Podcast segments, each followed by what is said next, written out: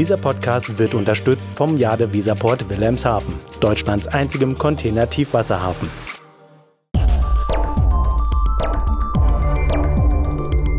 DVZ, der Podcast. Die letzte Meile. Sie ist wahrscheinlich der sichtbarste Teil der Logistikkette, zumindest für den Kunden.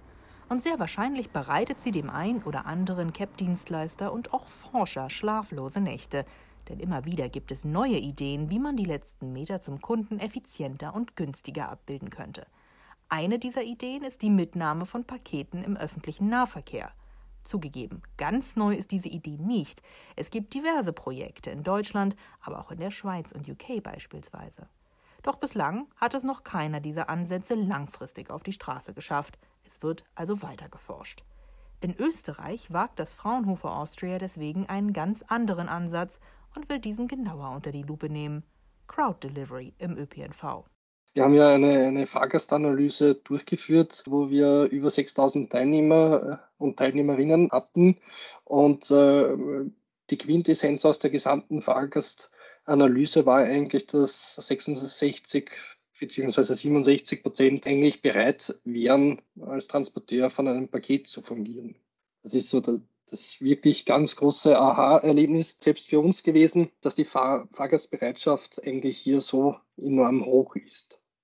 Das ist Matthias Hayek vom Fraunhofer Austria. Er verantwortet das Projekt mit dem schönen Namen Öffi-Packerle aus wissenschaftlicher Sicht. Ende 2024 soll seine Idee in den Testbetrieb gehen. Dann sollen nicht etwa Pakete an einer Haltestelle auf Paletten eingeladen und an einer anderen wieder ausgeladen werden.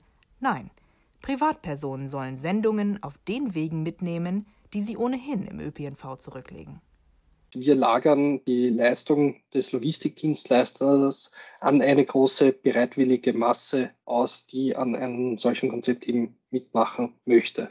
Passiert natürlich auf freiwilliger Basis. Man muss sich äh, in unserem Konzept äh, in einer App auch registrieren. Diese App dient dann auch in weiterer Folge äh, eben um sicherheitskritische Aspekte äh, zu betrachten. Ähm, das heißt, Paket und Person sind datentechnisch und systemtechnisch miteinander verknüpft, solange der Transport abgewickelt wird, ähm, aber soll auch dementsprechend ähm, dem Fahrgast die notwendigen Informationen bereitstellen.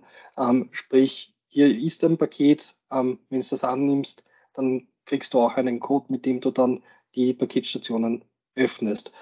Der Empfänger und der quasi Zusteller registrieren sich über eine App. Der Empfänger gibt sein Okay, dass ein Paket von einer Privatperson transportiert werden darf, und der Zusteller gibt an, welche Strecke er oder sie mit dem ÖPNV zurücklegen wird. Wichtig ist laut Hayek, dass Pakete nur auf Strecken mitgenommen werden, die sowieso anstehen. Ziel ist es nicht, dass ein Crowdzusteller nur mit der Tram fährt, um eine Sendung von A nach B zu befördern. An den Haltestellen soll es Paketkästen geben. Diese werden noch gebaut und sollen komplett autark sein und nur mit dem eigens produzierten Solarstrom betrieben werden. Der CAP-Dienst, der die Sendungen sonst bis zur Haustür des Kunden gebracht hätte, liefert nun die Pakete gebündelt an die Paketkästen, die sowieso auf der Route oder in der Nähe des Depots liegen. Der Crowdzusteller bekommt einen Code und kann das Paket aus dem Kasten herausnehmen und an die Paketstation am Ziel legen. Die sollte nun nicht mehr weit vom Empfänger entfernt sein, weswegen er sein Paket selber abholen kann. Und wenn niemand in meine Nachbarschaft fährt? Wir werden dahingehend natürlich auch einen Mechanismus einbauen, dass im Prinzip Pakete, die länger als einem Tag nicht bewegt werden, dann wieder von den Logistikdienstleistern abgeholt werden und normal zugestellt. Weil wir ja sonst auch äh, uns notwendige Ressourcen und Kapazitäten in den Paketstationen selbst verbauen. Hayek ist zuversichtlich, dass sein Projekt sowohl für den Endkunden als auch den Paketdienstleister von Vorteil ist und natürlich auch für die Umwelt. Wir wollen die Transportkosten auf dem Segment der letzten Meile um 10 Prozent senken durch so einen Ansatz. Ja, mir ist bewusst, ähm, das gesamte Logistikdienstleisterkonstrukt und deren Finanzstruktur ist nicht durchsichtig. Äh, da gibt es eigentlich keine Informationen. Und das versuchen wir natürlich hier auch im, im Projekt irgendwie auszuloten, wie hoch wäre denn tatsächlich der Anteil, weil natürlich verschiedene Parteien mitwirken müssen für ein, ein solches Konzept. Wie hoch wäre denn der Kostenanteil für die jeweiligen Parteien, beziehungsweise können wir diese Transportkosten dementsprechend auch reduzieren. Natürlich, wenn man sich da auch Referenzen aus der Güterlogistik, wo jetzt größere Volumina transportiert werden, also beispielsweise im Bahnverkehr, da gibt es schon den Ansatz, dass es Sinn macht, die Transportkette zu stückeln, weil einfach hier auch ähm, Nachhaltigkeits- und Kostenaspekte reduziert werden können. Ende 2024 soll das Projekt Öffi Packerle an den Start gehen. Bis dahin sollen die App und auch ein Vergütungsmodell für die Crowdzusteller entwickelt werden.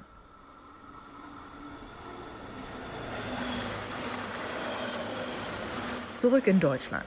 Auch hierzulande gibt es diverse Ansätze, ÖPNV und CAP-Dienste zu verbinden. Beispielsweise in Bayern im Rahmen des Projekts Intermodale Paketlogistik Einsatz der Regionalbahnen auf der vorletzten Meile, das noch bis Ende Oktober 2023 läuft.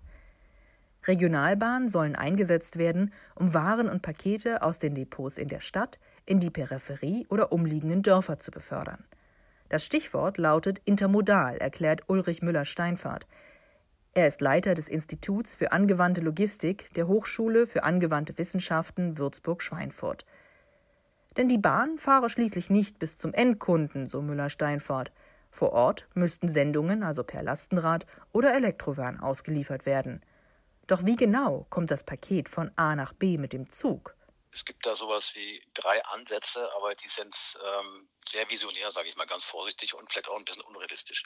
Das eine, wofür, worüber die meisten sprechen, wir nennen das Ganze Handgepäcklösung. Das heißt, äh, das würde eben so sein, dass ein Zusteller mit seiner, seinen Paketen in dem Bahn, in dem Zug sitzt, hat einen, einen ja, kleinen Rollcontainer dabei, den er sozusagen selber mitnimmt und dann am Ausgangsort dann äh, dem zuständigen Kollegen übergibt oder er übernimmt es und stellt es dort, äh, bringt es in einem eigenen Zustellfahrzeug dann ein und fährt es dann entsprechend aus. Das ist eine Option, das zu tun. Die andere Option ist das, was natürlich viele äh, auch Projekte auch schon untersucht haben, mit einem Rollcontainer das Ganze reinzuschieben in den Innenraum der Bahn und dort gesichert dann das Ganze entsprechend äh, auch auszuliefern bzw. zu übergeben am Übergabepunkt. Müller-Steinfahrt verantwortet das Projekt, das mit 350.000 Euro vom Staat gefördert wird. Das Problem, sagt er, ist, dass die Ware im Zug gesichert sein muss und deswegen eventuell auch der Innenraum einiger Waggons umgestaltet werden müsse. Das mache die Sache teurer und den ÖPNV-Betreiber eher skeptisch. Wir haben noch nicht die, die, große goldene Lösung. Es muss schnell rein, schnell raus passieren. Wir sehen da eher so einen festen Platz innerhalb der Züge, der sozusagen auch gesichert ist, wo dann der Empfänger kurz reingeht, sich die Ware rausholt und, und rausschiebt und der Zug fährt dann weiter. Also es wird dann nicht zu Fahrplanverspätungen kommen. Davon gehen wir nicht großartig aus, weil es eben schnell rein, schnell raus passieren muss. Auch rechtlich gäbe es noch einige Dinge zu klären. Denn der ÖPNV wird kommunal gefördert. Aber darf ein System, das mit öffentlichen Geldern funktioniert, auch Einnahmen durch Warentransporte generieren? Eine Frage, die eben noch nicht abschließend geklärt sei. Ein weiteres ÖPNV-Paketprojekt hat Müller-Steinfahrt übrigens schon auf die Straße gebracht, den Hofer Landlieferbus, kurz Holalibu. Hier fährt eine Art Rufbus, der sowohl Personen transportiert als auch Waren von lokalen Händlern zum Kunden fährt oder eben Retouren vom Kunden zum Händler. Alles ohne festen Fahrplan, sondern on demand. Eine Herausforderung, wie Müller-Steinfahrt erklärt, denn beides müsse bei der Planung der Fahrten gleichberechtigt werden und auch noch wirtschaftlich sein. Auch Pakete, die traditionell von CAP-Dienstleistern zugestellt werden, könnten in das System des Holalibu integriert werden. Wie genau, prüfe man gerade in Zusammenarbeit mit Hermes. Allerdings bleibt die Frage, ob eine solche Integration dem Paketdienstleister nützt oder eher schadet.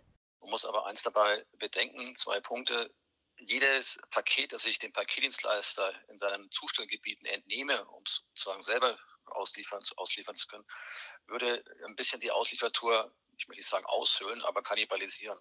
Und die große Krux im ländlichen Raum bei allen Paketdiensten ist, dass die Stoppdichte so gering ist, ähm, dass diese wirtschaftliche die Wirtschaftlichkeit einer Auslieferung bei Paketdiensten ja, auf Messerschneide oder auch häufig gar nicht gegeben ist und nur dort gegeben ist, wenn die Zustellgebiete nicht nur den puren ländlichen Raum, sondern auch ein stadtnahes Gebiet bedienen, dann gibt es eine Mischkalkulation und dann trägt sich das Ganze.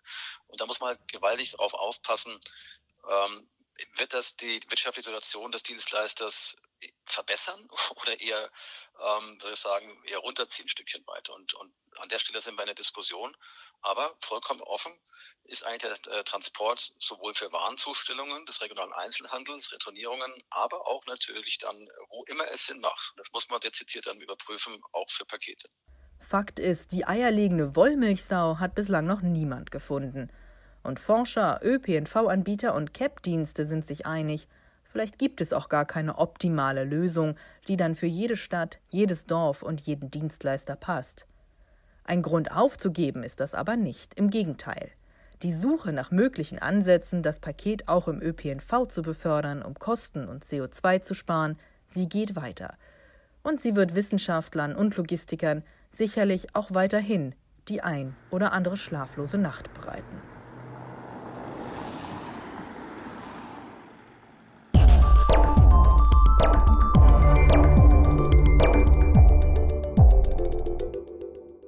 Dieser Podcast wurde unterstützt vom Jade Weserport Wilhelmshaven, Deutschlands einzigem Container-Tiefwasserhafen.